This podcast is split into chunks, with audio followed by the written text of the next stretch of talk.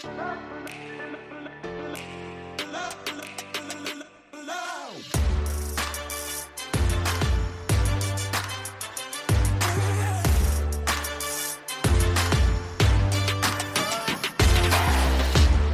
Herzlich willkommen zum Podcast Arbeitsphilosophen, die Zukunft der Arbeit. Herzlich willkommen zu einer neuen Episode und diesen Monat haben wir einen Trendforscher zu Gast. Oliver Leisse, wie gesagt, Trendforscher aus Hamburg. Wir kennen uns schon seit vielen, vielen Jahren. Wir haben unzählige Podcasts aufgenommen. Daraus ist auch eine Freundschaft entstanden, logischerweise, wenn man in dem Kinderzimmer sitzt und mehrere Episoden aufnimmt, dann ja, entsteht da auch ein bisschen mehr als nur eine Podcaster-Beziehung. Wie gesagt, wir kennen uns seit vielen, vielen Jahren. Er war aber noch nie im Arbeitsphilosophen-Podcast zu Gast.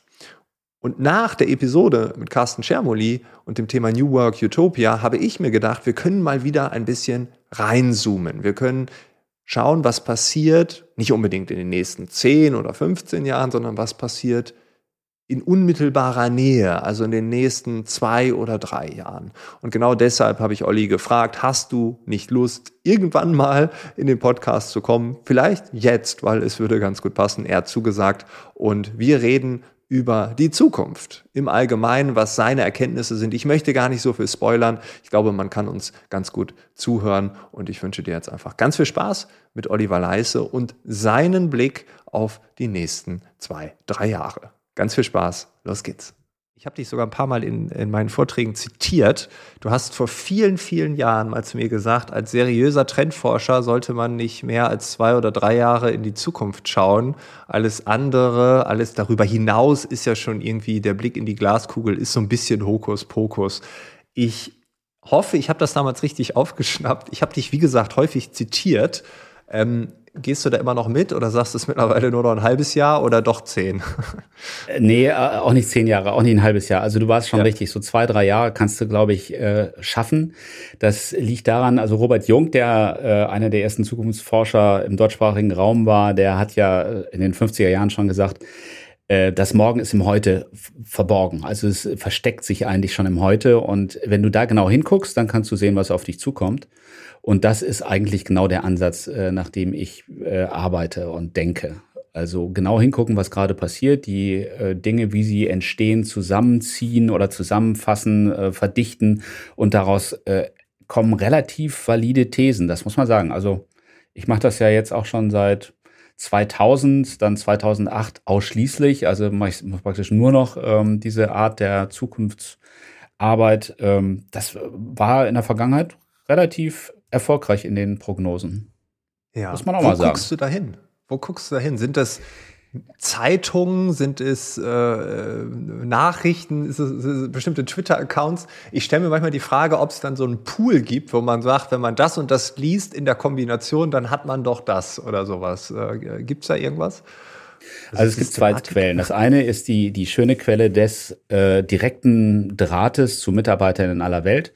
Ich weiß nicht, ob du das noch auf dem Zettel hast, aber wir haben ja in 50 Metropolen Mitarbeiter, die wir immer wieder aktivieren. Das sind im Prinzip Leute, die dort leben und arbeiten, in der Regel sogar Deutsche.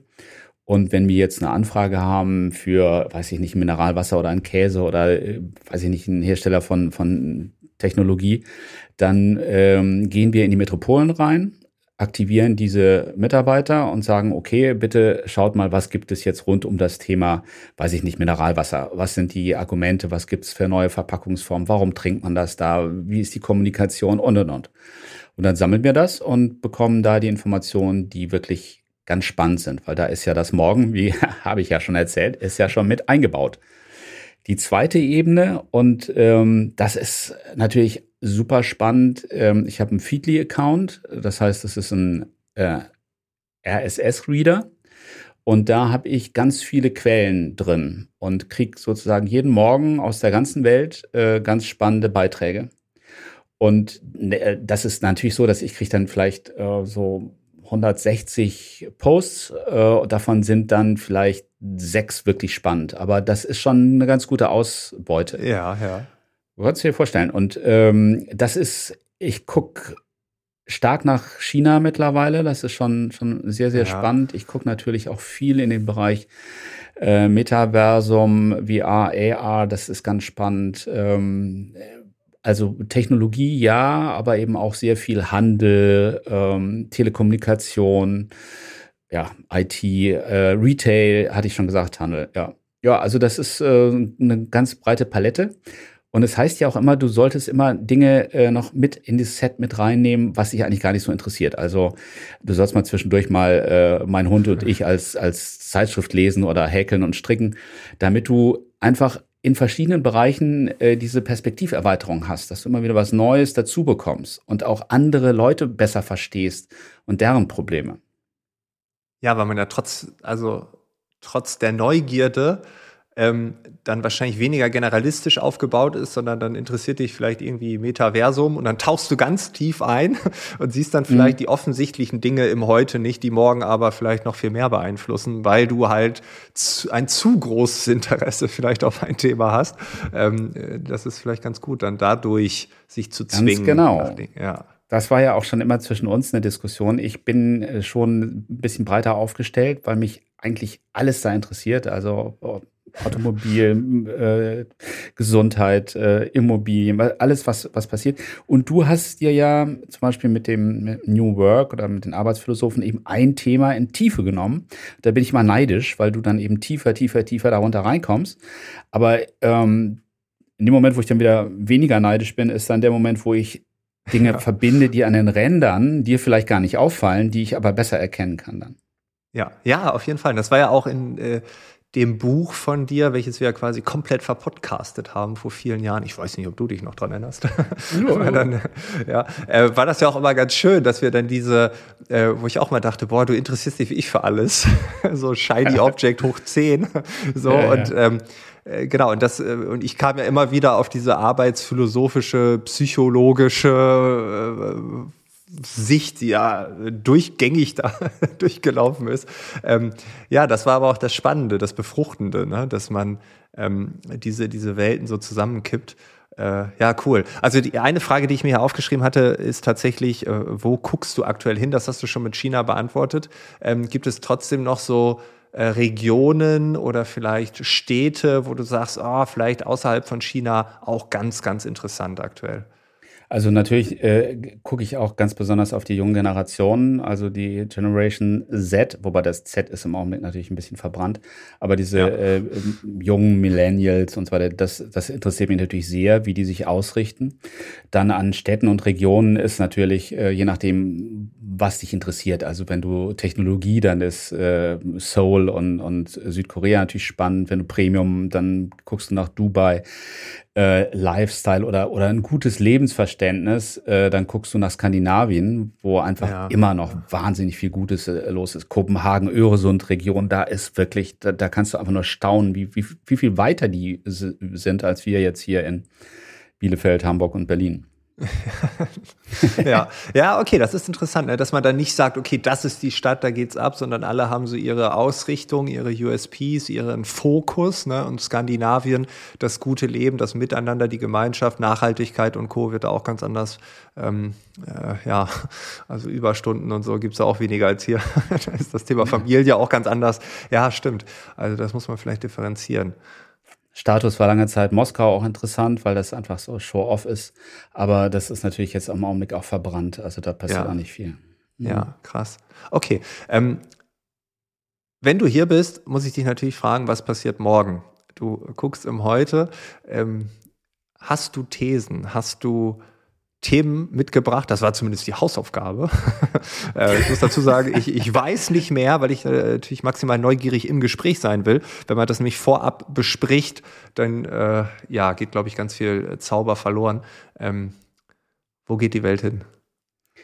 Ja, äh, das ist ja immer so eine spannende Frage, weil du bist ja mitten in einem Prozess und wenn du in dem Prozess drin bist, dann fehlt dir die Übersicht. Aber wenn der Prozess schon eine Zeit lang läuft und du kannst so zurückgucken und du siehst, da sind so spannende Punkte, die kannst du einigermaßen gut erkennen und erfassen, dann bildet sich eine Linie aus diesen, nicht das Connecting the Dots, du kennst die Geschichten, dass du hm. zurückguckst und sagst, oh, das führt jetzt in die Richtung, in die Zukunft. Das sind immer starke Momente, wie ich finde. Und äh, wir stehen gerade wieder an so einem ganz spannenden Moment, wo Punkte verbunden werden können. Wenn du magst, kann ich da mal ein bisschen äh, was von zu sagen und erzählen. Boah, wenn ich jetzt Nein sage, wäre ich auch ja, dumm. Ne? Ja, äh, du hast eigentlich keine Chance. Ne? nein, nein, nein. Gemacht. Du übernimmst das Zepter jetzt. Nee, lass mal, ist jetzt Rudern. nicht so spannend. nee, äh, es gibt, ähm, also es ist Work in Progress, aber ich würde es mit, mit dir gerne teilen oder mit unseren Zuhörern und Zuhörerinnen. Und zwar ist das sind das drei Phasen. Das erste, die erste Phase ist, ich habe die mal Selbstbewusstsein genannt. Und die war 2020 hat die begonnen. Und zwar liegt es natürlich ganz stark, hat das damit zu tun, dass wir in einem Hamsterrad waren bis 2020 und wir haben da in dem Hamsterrad immer gearbeitet und sind da fleißig gewesen, haben auch sehr viel Zeit äh, mit diesem Arbeiten verbracht. Und äh, was uns abhandengekommen ist, ist so die Distanz, die Perspektive. Es lief ja hm, immer konntest dir ein bisschen was mehr leisten, ein bisschen mehr reisen, ein bisschen mehr ins Restaurant gehen und so weiter. Und dann kommt natürlich im März 2020 ähm, dieser, dieser Stopp, dieses, äh, das Hamsterrad wird angehalten. Und der Hamster, der die ganze Zeit da losgesaust ist, der poltert da raus, blups, der liegt auf einmal neben dem Hamsterrad, reibt sich die Äuglein und denkt, was ist denn hier los? Und jetzt geht nichts mehr. Du kannst nicht mehr in die Gastronomie, du kannst nicht mehr in Urlaub fahren, du kannst nicht mehr in den Job fahren, Lockdown, alles ist irgendwie erstmal vorbei. Du kannst nicht mehr einkaufen, gar nichts. Dann kommen natürlich die klassischen Hamsterkäufe, haha, Karlauer, aber das ist nicht der Punkt. Der Punkt ist, dass, ja, die haben wir jetzt ich lach an dieser ja wieder, Stelle ne, nur, Ich lache an dieser Stelle nur, weil du hahaha Karlauer gesagt hast, nicht wegen dem Hamster. naja, also ich habe ja. natürlich damals auch Toilettenpapier äh, gekauft und äh, Nudeln, von denen ich immer noch esse übrigens. ich bin so ein Prepper, also ich bin bekennender Prepper, also ich bereite mich auch vor. Habe auch ja. schon eine Wasserpumpe gekauft, also ich bin, bin da schwer unterwegs. Aber dann Aber, Hamburg im, im äh, wievielten Stock? Äh, nee, äh, ich, ich habe ja eine Ferienwohnung am Schalsee, die ist sozusagen darauf ausgerichtet, mehr und mehr ah, äh, okay, mindestens ja. drei Monate äh, Mutanten zu verkraften. okay, okay, also, dann ist gut, ja. Naja, also, aber anderes Thema, da können wir gerne noch mal eine Stunde drüber reden oder zehn. Nee, äh, das, das, was jetzt passiert, wir, wir fallen aus dem Rad raus, können nichts mehr machen und jetzt passiert das, was ja super spannend ist. Das ist eigentlich eine, eine Jahrhundertchance, würde ich mal sagen. Du weißt ja, du kommst aus den alten Gewohnheiten nur dann raus, wenn eine bestimmte Zeit lang du die nicht weitermachen kannst. Also man sagt so 66 Tage hat man mal in der Psychologie ähm, definiert, wobei das ganz unterschiedlich ist, worum es ja. letztlich geht. Aber äh, du brauchst eine bestimmte Zeit der Distanz, um dann dich neu aufzustellen. Und in den Lockdowns die wir hatten in dieser Zeit im Jahr 2020 und dann auch bis 21 herein, da war, ist genau das passiert. Das heißt, wir sind so weit rausgekommen, dass wir ganz viele Dinge jetzt wieder neu überlegen und sehr nachdenklich sind und sagen, okay, ich werde mir jetzt wieder selbst bewusst, wo stehe ich überhaupt, was mache ich überhaupt, was passiert denn jetzt? Und das ist äh, sehr spannend. Ich weiß nicht, ob du das auch mitbekommen hast. Ich hatte äh, viele äh, Spaziergänge und Gespräche mit Menschen, die jetzt zum Beispiel in der Kurzarbeit waren und gesagt haben, ach, ist ja auch ganz schön.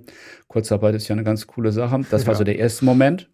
Dann wurde so gesagt, ach, ich könnte eigentlich wieder einen Job und so. Jetzt wird es doch ein bisschen langweilig.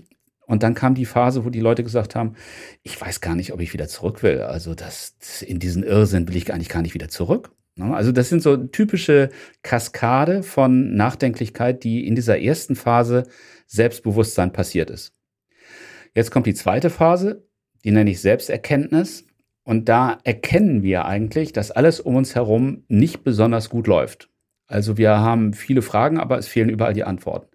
Die Pandemie wird schlecht gemanagt von der Politik. In der Wirtschaft sehen wir, dass es äh, schwierig ist, also hohe Verschuldungen ohne Grenzen, äh, keine klaren Konzepte der EZB.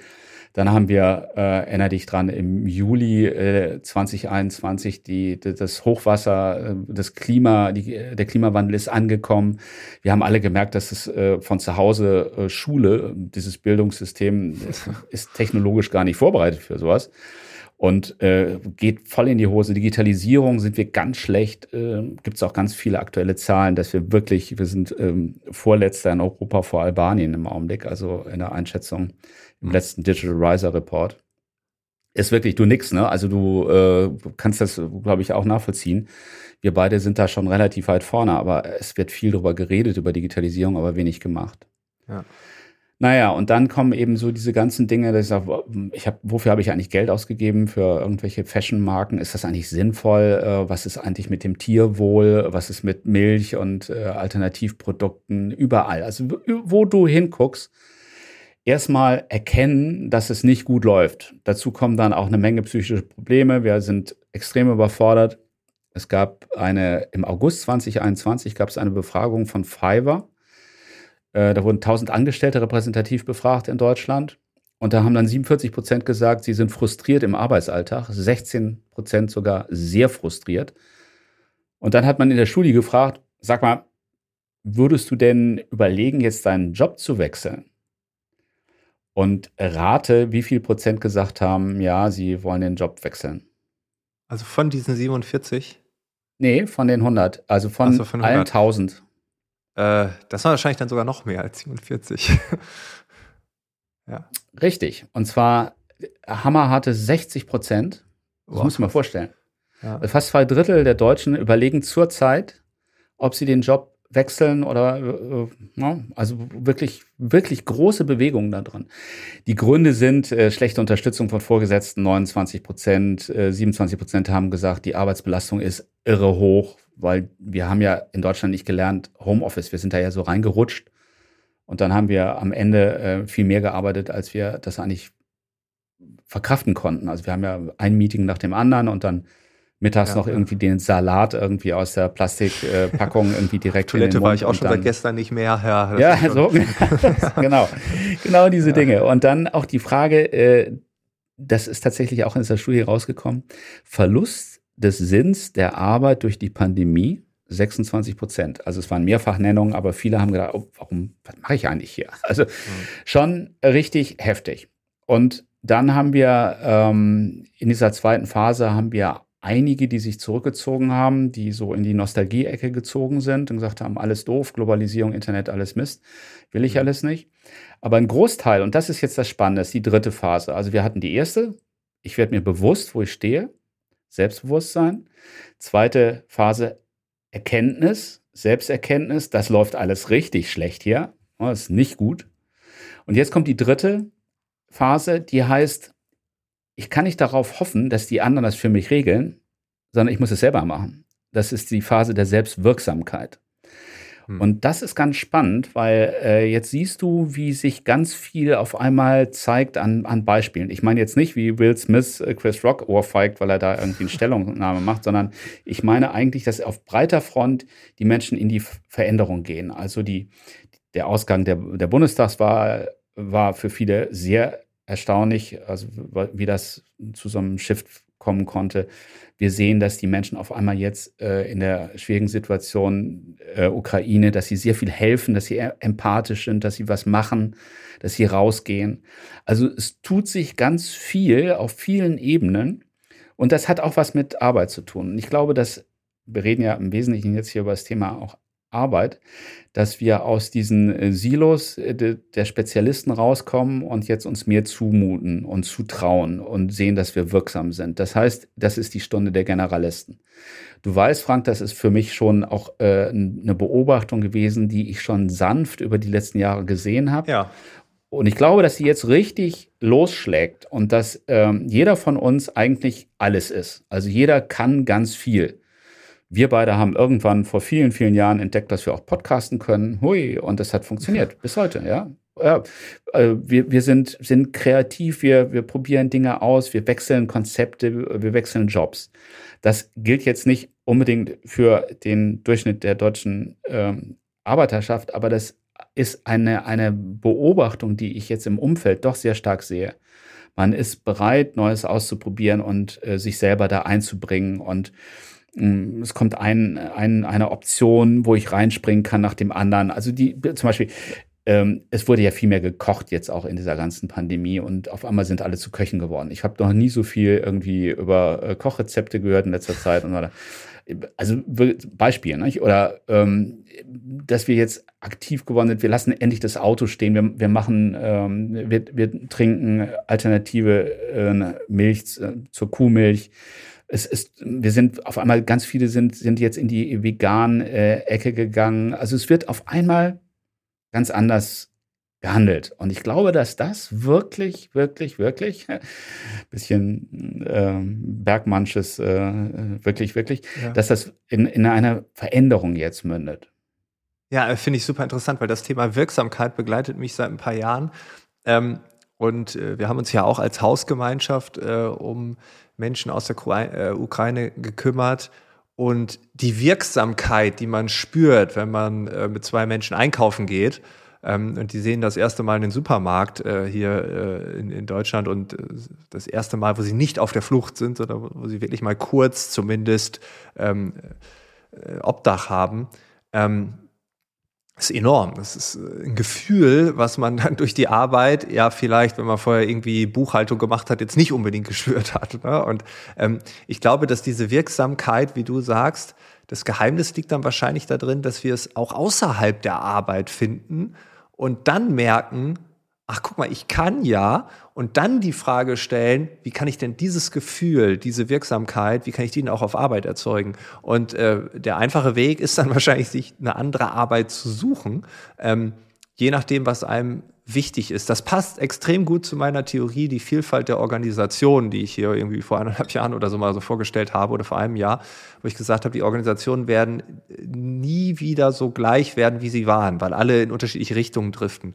Ähm, und in dieser Vielfalt der Organisation kann ich mich als Individuum äh, entweder ich passe mich mit an oder ich suche mir eine andere Organisation, die besser zu meinem Arbeitskonstrukt Verständnis passt oder zum Thema Wirksamkeit. Ne? Und wenn ich irgendwie merke, boah, das irgendwie ähm, mit dieser Krise in Europa, das hat mich irgendwie erfüllt, dort zu helfen, dann kriege ich ja auch wiederum ein ganz anderes Selbstbewusstsein, eine andere Selbsterkenntnis und wiederum eine neue Wirksamkeit. Das ist ja wahrscheinlich auch so ein Zyklus, den du äh, da siehst. Oder ist das so ein Kreis, würdest du ihn so aufmalen?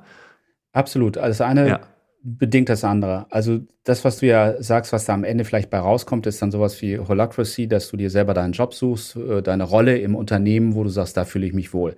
Was du dich früher nie getraut hättest, hast du es nie drüber nachgedacht.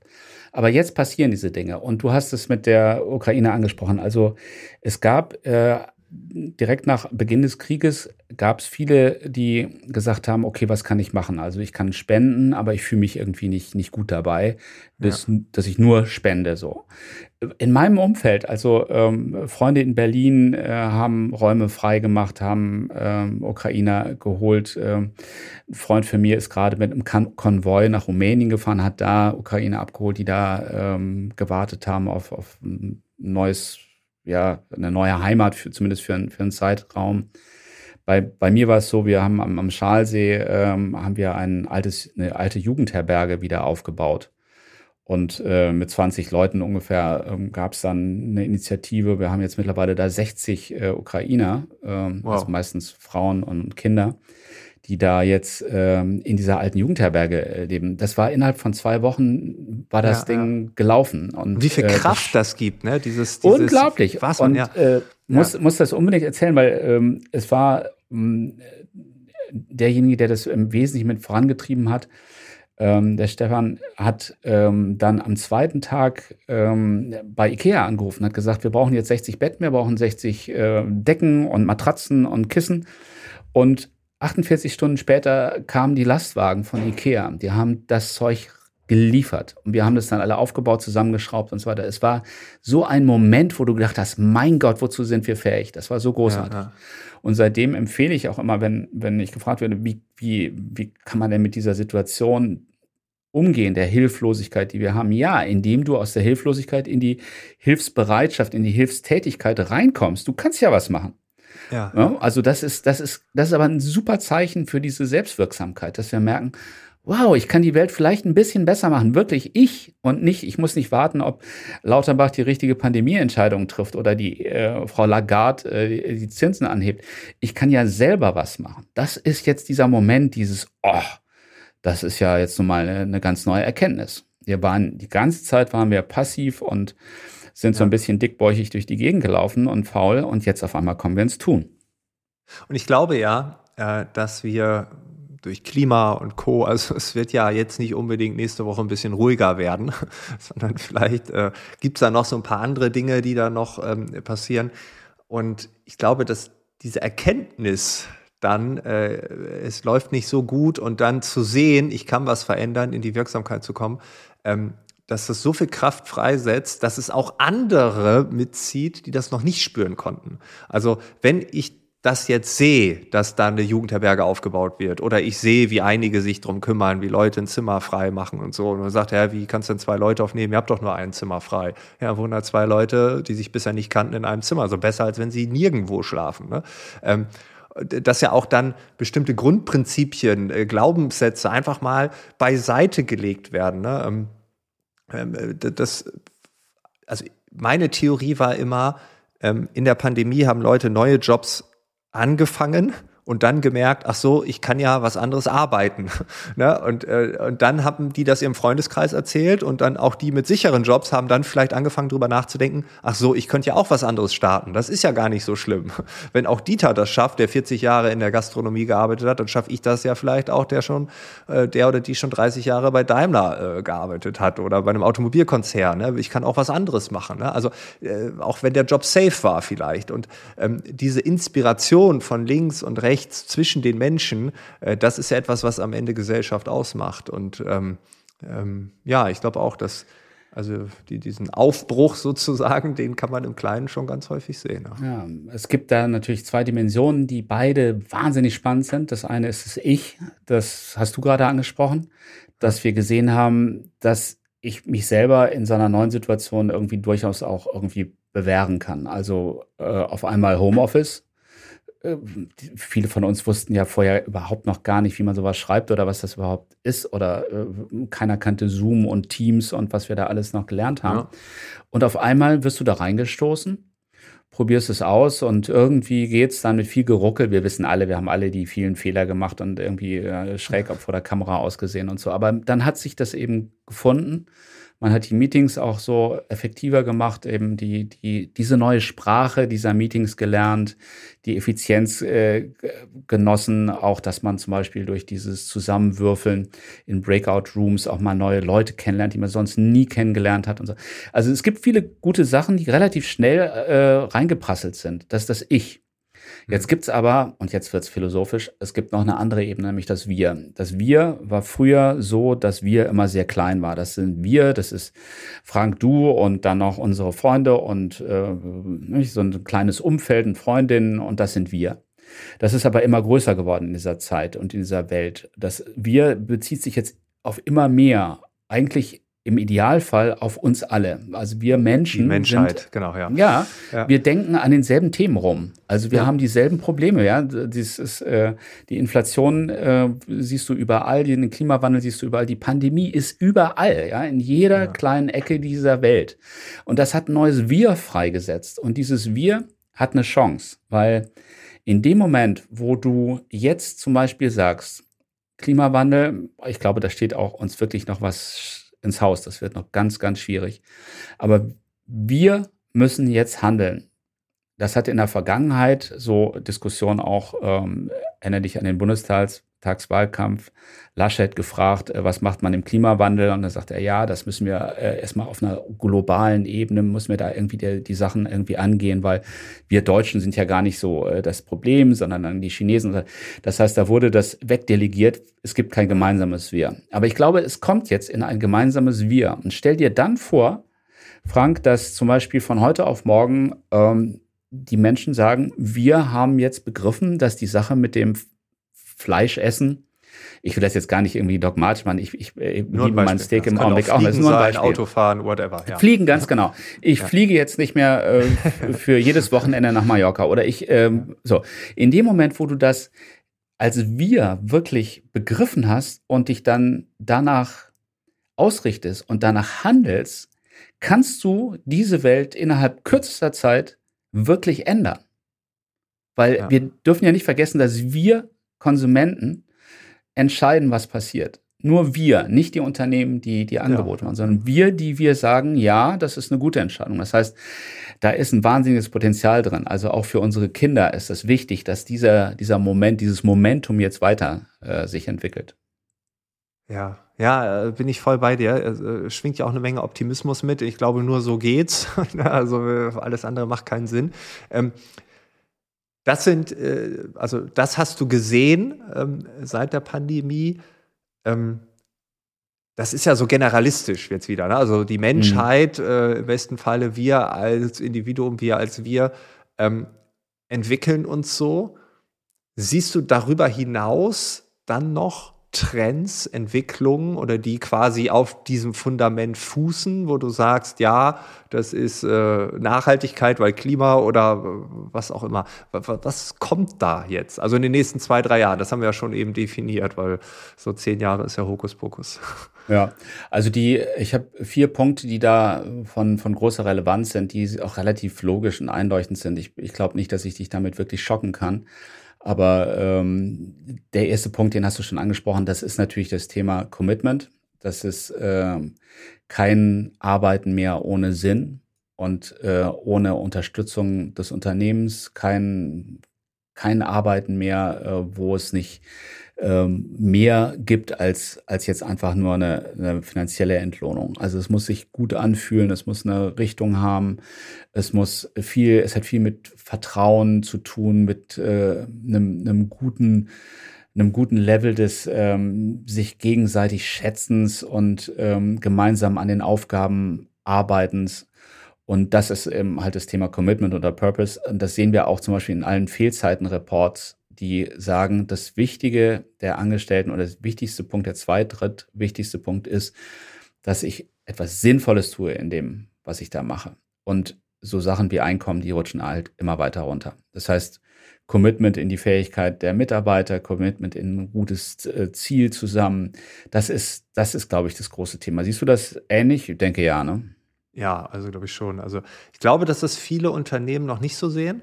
Ähm, also ich bin immer wieder erstaunt, gerade von kleineren oder mittelgroßen Unternehmen, wie sehr man doch immer noch diese Perspektive hat. Ich bin wirklich manchmal schockiert, ähm, wie man manchmal diese Perspektive hat, ja, der Mensch, äh, der, der ist ersetzbar und dann, äh, ja, dann soll der halt gehen, dann holen wir uns einen anderen oder eine andere Person.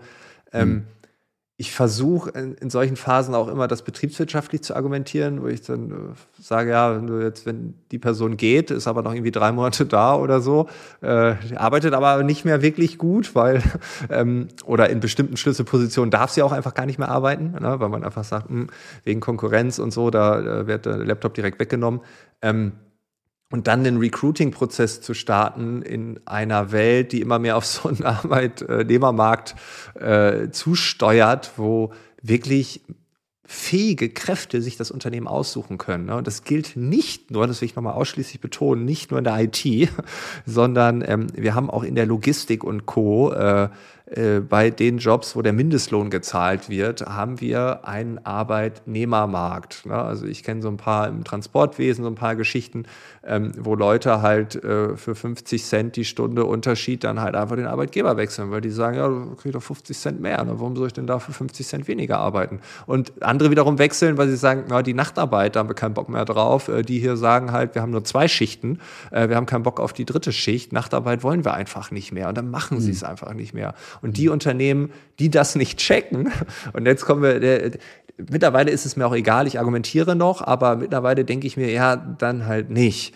Also die Konsequenzen mhm. werden die spüren. Ne? Und das Interessante ist, dass sie, also ich kenne wirklich ganz konkrete Beispiele, wo Unternehmen sich beschweren, dass immer weniger Menschen dort arbeiten, aber diesen Sprung, ja, verändert doch was, äh, nicht hinbekommen, sondern äh, dann einfach in dieser ja, wie du es gerade sagtest, in dieser Ohnmacht sind ne? und nicht äh, ins Tun kommen und, und äh, das Bestehende einfach ja. auch nicht hinterfragen. Ne? Und das es muss sich ja eben auch, ja. es muss sich ja eben auch bei dem Arbeitgeber gut anfühlen. Und es wird immer äh, gejammert und gesagt, ja gut, also wir, wir haben jetzt Fachkräftemangel, das Recruiting fällt uns schwer und so weiter. Aber das ist ja relativ einfach zu regeln.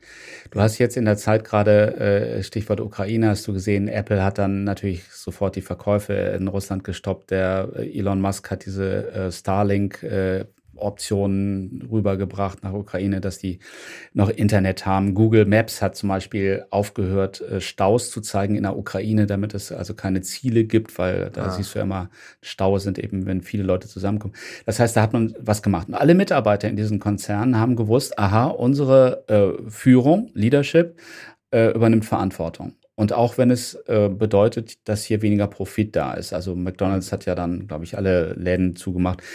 Das, sind, das ist das, was ich meine. Aber zum Beispiel äh, so ein großes Unternehmen wie Apple die ja immer schon gesagt haben, wir verkaufen jetzt nicht irgendwie IT oder so, ein paar Rechner oder so. Die haben immer gesagt, wir wollen den Status quo ändern, in Frage stellen, wir wollen mehr. Und Steve Jobs hat, war immer, hatte die, die Angriffsposition. Das war, das war immer mehr als nur äh, Schaltkreise und ein bisschen Strom, was durch irgendwie Hardware läuft. Das war einfach eine Einstellung. Ja. Und wenn du heute, ich habe neulich einen Vortrag in der Hotellerie gehalten und ähm, die haben natürlich auch wahnsinnig Probleme, da äh, ihre ganzen Positionen in der Hotellerie äh, zu besetzen. Die, die Leute haben keinen Bock mehr darauf. Jetzt machst du aber in deinem Hotel, äh, sagst du, okay, wir sehen das Problem, wir stellen jetzt erstmal äh, 20 Prozent unserer, unserer Räume, äh, Hotelräume, stellen wir für Ukrainer und Ukrainerinnen zur Verfügung. Das hat einen Impact auf das gesamte Personal, auf alle, die da arbeiten, sagen, wow, also wir sind hier in einem Unternehmen, was wirklich relevante Angebote ja. macht und die was ein bisschen weiter denkt. Ich meine, Frank, es ist doch gar nicht so schwer. Du kannst doch überall, nicht Ikea, wie gesagt, die äh, dann dann auf einmal liefern. Es gibt so viele gute Chancen, aber die nicht zu nutzen jetzt in der Zeit, das ist wirklich, das ist schlimm. Ja. Ja, ich sehe es eh nicht. Also okay, Commitment, Haken dran. Ja. Für beide einer Meinung. Zweiter Punkt, sind wir einer ja. Meinung. Gehen wir äh, zügig weiter. Das zweite ist Convenience. Also wie du mich kennst, haben alle dann immer den gleichen Buchstaben als, als Start. Also das erste Commitment, das zweite ist Convenience. Das heißt, ähm, mach mir als Arbeitnehmer das alles so möglich einfach, wie es geht. Also äh, kümmere dich drum, dass ich wirklich dort arbeiten kann, wo ich das möchte, dass ich ähm, dieses ganze Convenience-Thema Automatisierung im Hintergrund, äh, setze eine KI ein für all den Mist, den ich irgendwie nicht machen will. Gib mir viel Zeit äh, in meinem Job für Kreativität, gib mir viel Zeit, um mit, mit äh, anderen nach vorne zu denken. Nimm diese ganze Routine, das, was unser Arbeitsleben viel zu sehr bestimmt, dieses 0815 wiederholen, nimm das raus und das ist Digitalisierung, die einfach bei uns nicht funktioniert. Das ist aber auch Metaverse, wo die äh, Amerikaner jetzt kommen und sagen, ähm, Meta, also Facebook, ähm, hat jetzt Horizon Worlds, wo du dich dann eben in dieser Welt triffst. Wenn du das ähm, weltweit möchtest, kannst du einfach dein Unternehmen international aufstellen, kannst dich mit Mitarbeitern überall connecten in diesen Metaverse-Ebenen. Äh, Microsoft hat Mesh gerade vorgestellt, das ist ein ähnliches System. Also hier ist der zweite große Punkt. Ich würde bei der Arbeit darauf achten, dass mein Arbeitgeber durch Automation mir möglichst viel Zeit spart und mich so produktiv wie möglich macht. Ja, ja, also Convenience, äh, das, ich habe es irgendwann mal gesagt, ähm, zu Hause ist alles so schön einfach, Amazon One-Click. Ähm, ich bin irgendwie ganz schlank aufgestellt, dann gehe ich ins Büro und dann muss ich faxen und irgendwelche doofe Reisekostenformulare ausfüllen, mhm. um die, mhm. äh, um das U-Bahn-Ticket von 5,60 Euro zurückzubekommen. Ne?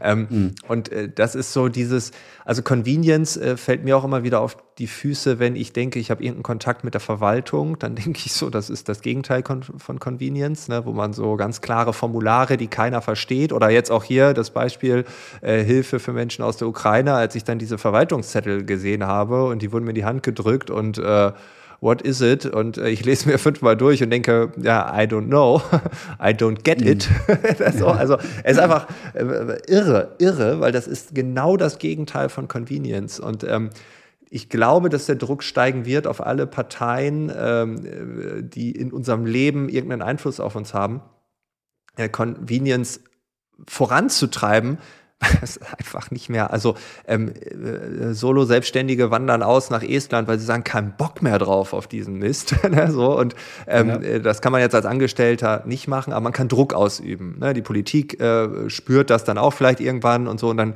äh, muss man vielleicht was machen. Also wenn bestimmte Bereiche so convenient sind äh, und die anderen immer weiter abfallen, dann muss da einfach was passieren. Und äh, ja, manche Sachen dauern halt, aber ich glaube, dann können die auch mit einem großen Knall passieren. Und ähm, ja, also Convenience ist doch überall. Die Leute bestellen sich was. Äh, äh, es gibt Leute, die wohnen in der Stadt über einem Rewe äh, und bestellen aber bei ähm, Rewe Lieferservice, weil sie sagen, boah, nee, Kiste schleppen und so. Als Rewe Lieferservice Fahrer oder Fahrerin, nee, es sind meist immer nur Fahrer.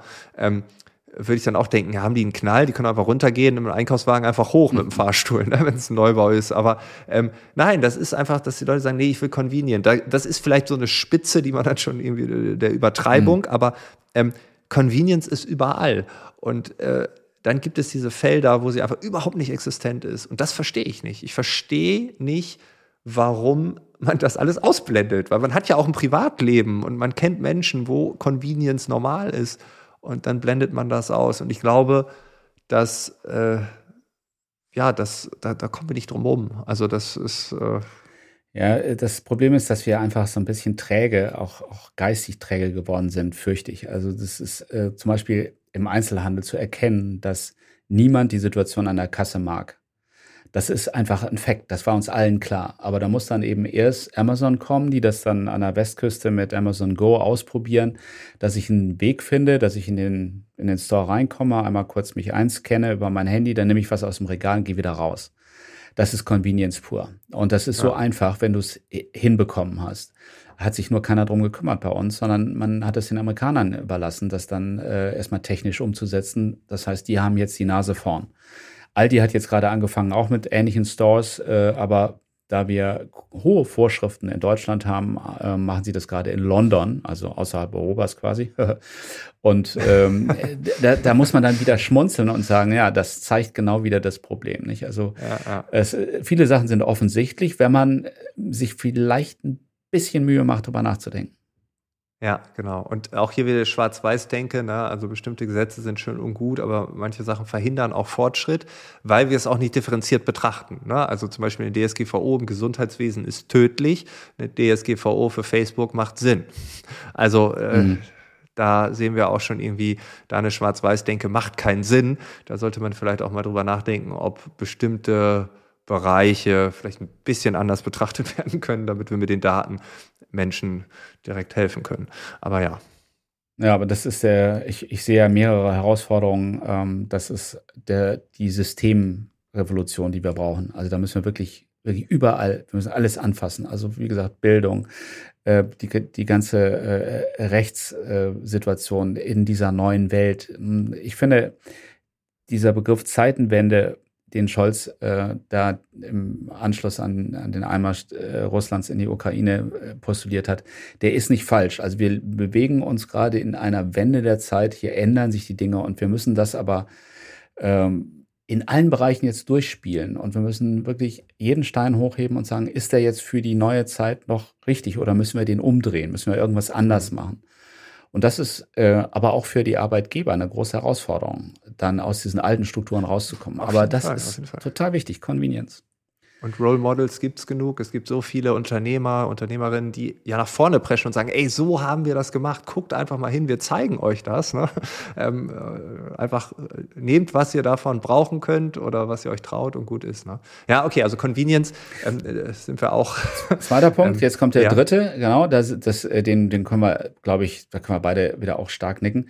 Das ist das äh, Thema Kreativität oder Creativity. Also wir haben jetzt Commitment, Connection, Creativity. Da geht es darum, darum, dass wir in allen Bereichen sehen, dass wir von ähm, der äh, Performance, der reinen Performance, wo wir in Deutschland ganz gut sind, keine Frage, aber jetzt in die Erlebnisdimension kommen. Also wir kommen in eine, ähm, wir, wir möchten mehr, mehr Emotionen. Also während das äh, Convenience-Thema ein, ein Thema der Effizienz war, also bitte äh, macht alles effizienter, damit ich mehr Zeit habe für, nämlich Kreativität, Kreativität für mehr Emotionen, ja. für mehr Interaktion, selbstbestimmtes Handeln, nicht dezentrales Arbeiten, so flache Hierarchien, die ganzen alten Sachen, die kommen hier aber so richtig zum Tragen. Ich möchte selber gestalten, ich möchte gesehen werden, ich möchte improvisieren, ich möchte dieses ganze Design Thinking und Scrum und Prototyping und Holacracy. Das sind alles die Dinge, die jetzt kommen, und während wir eben noch in, weiß nicht, 100 Jahren Abteilungen planen, ne, siehe Flughafen Berlin, sind wir eigentlich schon müssten wir viel weiter sein auf dieser Ebene, äh, immer wieder neu aufstellen, gucken, wo geht die Reise hin, dann überprüfen, wo stehe ich, wieder neu bewerten, neue Ziele setzen, wieder anpassen. Das ist äh, Thema Improvisation und ähm, dieses neue Denken, Irrtum zulassen. Du kennst die ganzen Themen. Aber da ist wirklich viel drin. Und mhm. das ist auch wieder der, die Verbindung zum Generalistentum, dass du aus diesem ich weiß das und ich kann das, aber nur diesen kleinen Teil, dass ich zudem, ich versuche das Große zu sehen und das Ganze als, als eine große, fließende, organische Aufgabe, die, die mich auch fordert, indem ich äh, ständig meine Grenzen erweitere. Ähm, wo du zum Beispiel als Experte für New Work jetzt Experte als, als äh, Vater zum Beispiel sein musst oder du musst äh, Dinge wieder neu organisieren. Dieses, was ja das Leben ausmacht, das ja. ist jetzt wieder viel stärker im Fokus. Ja, ja, ich glaube auch. Also dieses, ähm, und trotzdem sieht man ja immer dieses, äh, diese Häuslebauer-Mentalität, nichts gegens Häusle bauen. Wenn jemand ein Haus bauen will, alles gut. Aber du weißt, was ich meine, ne? So, hier mhm. baue ich mein Haus, da arbeite ich ewig und dann gehe ich hier in Rente und so. Also alles ist so vorbestimmt in einer Welt, die vielleicht doch sehr schnell im Wandel ist. Ähm, und wenn ich ähm, äh, zu viele mir Fesseln anlege, weil ich denke, das ist doch alles in Stein gemeißelt, dann kann ich ja auch nicht kreativ sein. Also ich glaube, Kreativität geht immer mit Leichtigkeit einher äh, und leicht geht durchs Leben, der möglichst wenig Ballast äh, auf den Schultern hat. Und natürlich haben ja. wir alle durch Eltern und Großeltern und so natürlich ganz viel Ballast. und, äh, das ist die eine Komponente. Aber das andere ist natürlich das, was wir uns irgendwie selbst aufbürden, indem wir einfach sagen, gut, ich kaufe mir jetzt irgendwie eine Wohnung für eineinhalb Millionen in der Großstadt, obwohl ich es mir eigentlich nur eine 500.000er leisten könnte, aber ich kriege das schon irgendwie hin, äh, muss dann ein paar Überstunden machen und bin dann morgen krank und so und dann äh, ja, geht das nicht mehr und dies und naja, jedenfalls, äh, du weißt, was ich meine, ne? also dieses fluid sein, äh, leicht unterwegs sein, kreativ sein, ich glaube, das, da gibt es irgendwie so eine Verbindung. Ähm, aber ich glaube auch, dass wir von unserer Kultur her als Ingenieursland 100% perfektionistisch, Häuslebauerkultur, dass das auch schwierig ist in dieser Welt, das anzuerkennen. Das ist vielleicht ähm, du hast gerade gesagt, Fehler zulassen oder äh, das Irren ist äh, okay. Ne? Ähm, ja, einfach ne, so Pareto, so ein Pareto-Leben zu führen, so ein bisschen. Ja, also 2080 ist auch ganz gut so. Ja, und äh, es hat ja auch damit zu tun, dass du in einer Zeit jetzt gerade bist, die gerade das fordert. Du kommst ja gar genau. nicht mehr mit diesen langen Planungen klar. Das ist eine Zeit der Unsicherheit. Also es, du kennst es ja, wir haben auch in der Vergangenheit häufig in Vorträgen den Begriff VUCA genannt. Nicht? Es ist aber, es ist wirklich, es ist sowas spitz auf Knopf VUCA gerade. Also V Volatilität, U ist Uncertainty oder Unsicherheit. Das ist ja das, was wir sehen. Also Kurse ja. gehen hoch und runter. Wir wissen nicht, was morgen ist. Politiker ändern ihre Meinung Impfpflicht, ja, Impfpflicht, nein. Also die Dinge sind ständig in, in Bewegung. Dann haben wir Complexity, das ist das C aus VUCA. Da geht es natürlich auch im Augenblick in alle Richtungen. Alles bedingt sich gegenseitig. Das ist Jetzt werden äh, 100 Milliarden wieder in den, in den Wehrsektor gesteckt. Das hat natürlich Auswirkungen auf noch mehr CO2-Ausstoß, weil diese ganzen Panzer und der ganze Kram, der läuft natürlich ja. nicht auf Elektroebene. Also alles bedingt sich miteinander und dann Ambiguität, dieses vieles ist richtig, vieles ist falsch. Was ist denn jetzt? Also das ist, da musst du erstmal mit klarkommen. Und da kommen die mit klar, die sich dem öffnen und sagen, ja, das ist jetzt die Phase. Ich muss einfach flexibel und kreativ damit umgehen. Nicht? Agilität ist ja auch so ein Punkt. Und ich, ich nehme das an, diese Herausforderung. Und ich werde das schaffen. Und ich kann, wenn ich vor meine Mitarbeiter trete, nicht sagen, dass ich weiß, wie es läuft, sondern ich muss sagen, passt auf, Leute, ich weiß nicht, wie wir da durchkommen. Lass uns das gemeinsam versuchen. Wenn jeder seinen Teil dazu beiträgt, werden wir das schaffen. Aber ich kann euch nichts garantieren. Und das ist eine neue Zeit, aber es ist auch eine neue Chance. Ja. In, interessant. Ich habe jetzt gerade die hatte diesen äh, elektrobetriebenen Panzer vor Augen. äh, ja. ja. nein, das ist, äh, das ist, glaube ich, das wäre eine Disruption, eine Militärtechnik-Disruption. Ich habe davon gehört, äh, ganz ehrlich, dass es das tatsächlich irgendwie schon geben soll oder dass sie daran arbeiten. Ist wirklich kein Quatsch, aber es ist, diese Dinger ja, sind ja sowieso irrsinnig teuer. Und dann wusstest du, dass die so bis zu 15 Millionen das Stück kosten, muss ich mal vorstellen. Und dann hast du da so, so Panzerabwehrteile, die, die kosten auch die, die Grund, äh, das Grundset kostet 250.000 von so, einem, so, einem, so einer Panzerabwehrrakete der neuesten Dimension und jede einzelne Rakete kostet 100.000. Was sind das für irrsinnige Zahlen, frage ich dich. Was ja. ist das für eine verrückte Zeit und Welt? Ja. Naja, kommen wir zum vierten Punkt, äh, wenn du erlaubst, denn der ist total wichtig. Das ist nämlich das vierte C, kommst du nie drauf. Ah, doch, wahrscheinlich. Ah, du würdest, glaube ich, tatsächlich drauf kommen. Also das erste war Commitment, das zweite war Convenience, dann kommt Creativity und das vierte, und ich halte das für extrem wichtig, ist Connection. Das ist nämlich die Verbindung. Und da kommen wir nämlich in diesen äh, Teil, dass wir in Zeiten der Unsicherheit immer nur dann gut weiterkommen, wenn wir Partner haben, auf die wir uns verlassen können. Hm. Und äh, da gibt's dieses wunderbare Experiment von Gerald Hüther, der das äh, beschreibt äh, in einem seiner Bücher. Ein Affe wird in einen Käfig gesperrt und dann wird ein Hund in den Raum gelassen.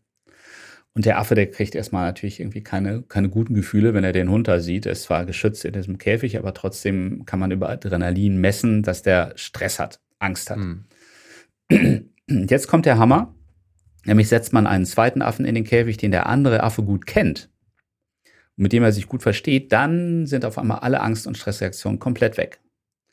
Und die drücken sich aneinander und äh, haben keine Angst mehr. Und das ist eigentlich der Weg. Das ist die große Botschaft eigentlich dessen, was wir jetzt brauchen. Wir brauchen viel mehr Miteinander. Wir brauchen mehr Austausch, Zuhören, Empathie, gemeinsam Zeit verbringen. Ähm, Bierchen trinken, ähm, äh, uns unsere Sorgen mitteilen, drüber reden, Verbindungen fördern, Club machen. Also äh, eben nicht arbeiten im Sinne von, ich sitze da in meiner Kabine und, und ziehe die Zeit durch da, sondern im Gegenteil äh, aufeinander zugehen, gemeinsam über die Themen reden. Ähm, dann kommen wir, gut, das ist, glaube ich, gut durch diese nächste Zeit durch. Das ist die größte Herausforderung an die Arbeit der Zukunft, dass wir genau diesen Punkt, dieses Verbindende jetzt massiv fördern. Und wer das am besten kann, der wird am besten durch diese Phase kommen. Äh, super spannend, weil ich hatte heute Morgen ein Gespräch mit einem äh, großen deutschen Konzern oder mit Vertretern eines großen deutschen mhm. Konzerns. Ähm, und die haben tatsächlich gesagt, ein großes Problem, was sie sehen, wenn äh, man die neue Arbeitswelt hybrid irgendwie aufbaut und so. Es wird einen gewissen Prozentsatz geben von Menschen, die in den letzten Jahren so einsam waren, mhm. dass sie vielleicht sogar Angst haben, wieder in der realen Welt, im Büro mit anderen sich zu connecten, zu verbinden, mit anderen in einen Meetingraum zu gehen, weil sie sagen, die Distanz über äh, Videocall da habe ich mich dran gewöhnt. Und ich war auch die ganze Zeit alleine in meiner Wohnung. Ich hatte auch Angst, andere zu treffen und so. Völlig okay. Und die kannst du nicht einfach wieder zurück ins kalte Wasser werfen. Das ist äh, nicht machbar. Ne? Und jetzt mhm. überlegt man sich schon präventiv, wie kann man erstmal herausfinden, wer so gelebt hat, wer so gearbeitet hat, wie können wir herausfinden, ob der oder die damit Probleme hat, wieder zurückzukommen? Und wie schaffen wir so eine halbwegs gesunde Reintegration in eine neue von uns mit allen anderen äh, definierte, bestimmte Arbeitswelt? Ähm, und ich glaube, Einsamkeit, das hat die Psychologie schon mehrfach bestätigt, ist eines der, der größten äh, Probleme psychischer Natur, wenn man niemanden mehr hat, mit dem man sich austauschen kann. Die Nähe, die Liebe, ähm, äh, ein Riesenproblem bei Rentnern, äh, ein Riesenproblem in Großstädten, äh, die Einsamkeit, wenn man mehr Single-Wohnungen, ähm, dann entsteht da viel Enttäuschung, so man schottet sich ab und, und, und ja, lebt dann da so vor sich hin. Die Individualität der Großstadt führt auch dazu, dass sich niemand mehr um einen kümmert. Ähm, und das sind riesige Probleme. Ähm, und das gilt ja auch für Unternehmen. Ne? Also mein Einwand war ja, ihr habt genauso viele, ihr seid ein Spiegelbild der Gesellschaft, genauso viele Einsame in eurem Unternehmen, wie die Gesellschaft Einsame in ihrer Gesellschaft hat, prozentual. Vielleicht habt ihr ein bisschen mehr, ein bisschen weniger, aber ihr habt die definitiv. Und ähm, ja, ich glaube auch, dieses Miteinander sein und sich um sich kümmern. Ne? Und das passt ja wieder auch zu dieser Selbstwirksamkeit, dass wir uns äh, dann halt, oder wie ihr dann halt die Jugendherberge da äh, äh, wieder aufbaut und äh, als Gruppe sich um andere zu kümmern. Und das strahlt ja auch ab. Ne? Vielleicht kommen dann auch Menschen, die vielleicht eher einsam waren, durch so einen Prozess wieder in die Gesellschaft zurück, äh, egal ob es die Gesellschaft als Ganzes ist oder in, in der mhm. Arbeitsgesellschaft. Ne? Ähm, aber ja, ein ganz wichtiger Punkt. Ich, ähm, ich glaube auch, ja. dass sich äh, in dem Zusammenhang diese Coworking Spaces einfach jetzt definitiv durchsetzen werden, weil ich habe so viele Leute in meinem Umfeld, die sagen, ich kann das nicht mehr aushalten zu Hause. Also es ist, es ist nicht schlimm, aber es reicht jetzt. Verdammt nochmal, es reicht. Ich muss jetzt mal wieder Leute sehen. Ich muss mal wieder irgendwo neue Ideen aufsaugen. Ja. Und da ist, äh, ich arbeite hier in so einem, so einem Space schon seit, seit fünf Jahren, glaube ich jetzt. äh, da hast du eben genau das, dass du auch gesehen wirst. Du kommst irgendwie morgens irgendwie rein, dann, dann hast du René, der sagt Hallo und du weißt irgendwie, ja, das ist irgendwie jetzt gerade ganz nett.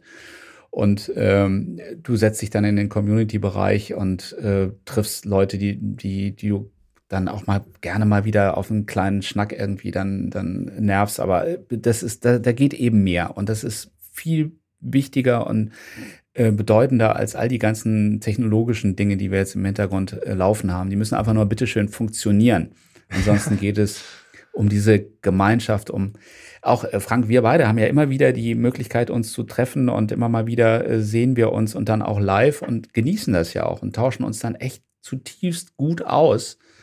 Und ähm, das kannst du einfach gar nicht anders machen, als immer mal wieder ab und zu gemeinsam an den Themen arbeiten und dann hast du wieder tolle Ideen, die kann ich verwenden. Ich habe ein paar Anregungen für dich. So funktioniert das.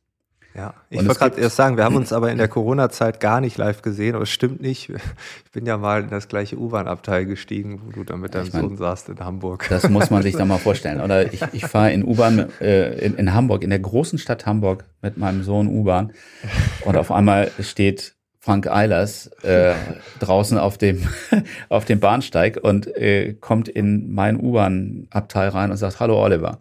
Echt, das sind 17 Sachen, Minuten mit dir in die gleiche Richtung. Und wir haben sogar noch die gleiche Aus, äh, die äh, Endhaltestelle gehabt. also nicht Endhaltestelle, wir sind zu, äh, bei der gleichen Haltestelle ausgestiegen. Ähm, ja, stimmt, wir haben uns auch live gesehen. Ja. Ich, ja. ich würde den Connection-Teil beenden wollen mit einem, einer kleinen Geschichte, die habe ich jetzt wirklich vorgestern gesehen bei dem Buchladen meiner Wahl. Da war so ein Zettel an die Wand geklebt oder an das Glas von innen.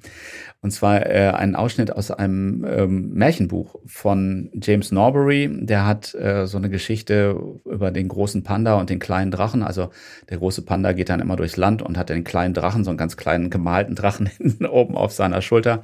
Und dann äh, sinnieren die so oder philosophieren die über die Dinge. Und da gibt es einen eine wunderschöne, ganz kleine, äh, kleinen Dialog und der geht wie folgt. Was ist wichtiger? fragte großer Panda. Der Weg oder das Ziel? Die Gefährten, sagte kleiner Drache. Finde ich großartig, oder ist das ja. nicht großartig? Wir denken immer über, ja. was ist jetzt wichtiger, Weg oder das Ziel? Alles Murks, die Gefährten, ja, der, ja. Die, mit denen du die Reise machst, das ist wichtig. Das finde ich eine ganz, ganz tolle Geschichte. Ja, die werde ich klauen. Steer ja, like an Austin. Ja, ja, ich äh, habe nee, Steer Like an Artist, äh, Steer Like an Artist von Austin Kleon, mein Lieblingsbuch überhaupt. Jede Idee äh, hat irgendwo ihren Ursprung. Die kam nicht von dir, die kam nicht aus dir, die hast du weiterentwickelt. Das ist so die Quintessenz. Ne? Du ja. hast irgendwas gelesen, was gehört, was gesehen, dann kam der Geistesblitz. Ja, das war deine Idee, aber ohne das, was da vorher geschehen ist, hättest du die Idee nicht. Ne? Ähm, ganz klasse, äh, das Weg oder äh, der Weg oder das Ziel, ähm, die Gefährten. Ich ja. glaube, damit müssen wir enden. Besser kann es nicht werden. Ja. oh. Olli, vielen, vielen Dank, dass du uns mitgenommen hast in deine aktuelle Arbeit, in, in deine Sichtweise, was da kommt. Ich hätte tatsächlich gedacht, dass so ein bisschen äh, Tech äh, Metaversum oder so, dass du da was prophezeist. Aber ich finde es gut, dass du es nicht gemacht hast, ähm, weil ich glaube, dass diese Dinge ähm, viel wichtiger sind, als ob wir jetzt da morgen so ein neues Gadget, ob wir da jetzt die Google Glasses doch noch kriegen oder so, wir werden es sehen. Ähm, ja, das äh, geht, glaube ich, ein bisschen tiefer. Frank, ich danke dir und lass mal wieder U-Bahn fahren. Wir fahren wieder U-Bahn, ja. Alles Gute. Ciao. Ciao. Das war das Gespräch mit Oliver Leisse. Alle Infos zu ihm sind natürlich in den Shownotes verlinkt. Dort findest du auch seinen aktuellen Podcast. Und ich würde mich natürlich freuen, wenn du im nächsten Monat wieder dabei bist. Dann geht es um das Thema künstliche Intelligenz. Kann KI empathisch sein? Kann KI wirklich emotional sein, Emotionen erkennen und wo gibt es Grenzen. Ich freue mich jetzt schon auf das Gespräch. Ich hoffe, du bist dabei. Wir sehen uns im nächsten Monat wieder. Bis dahin, alles Gute. Ciao.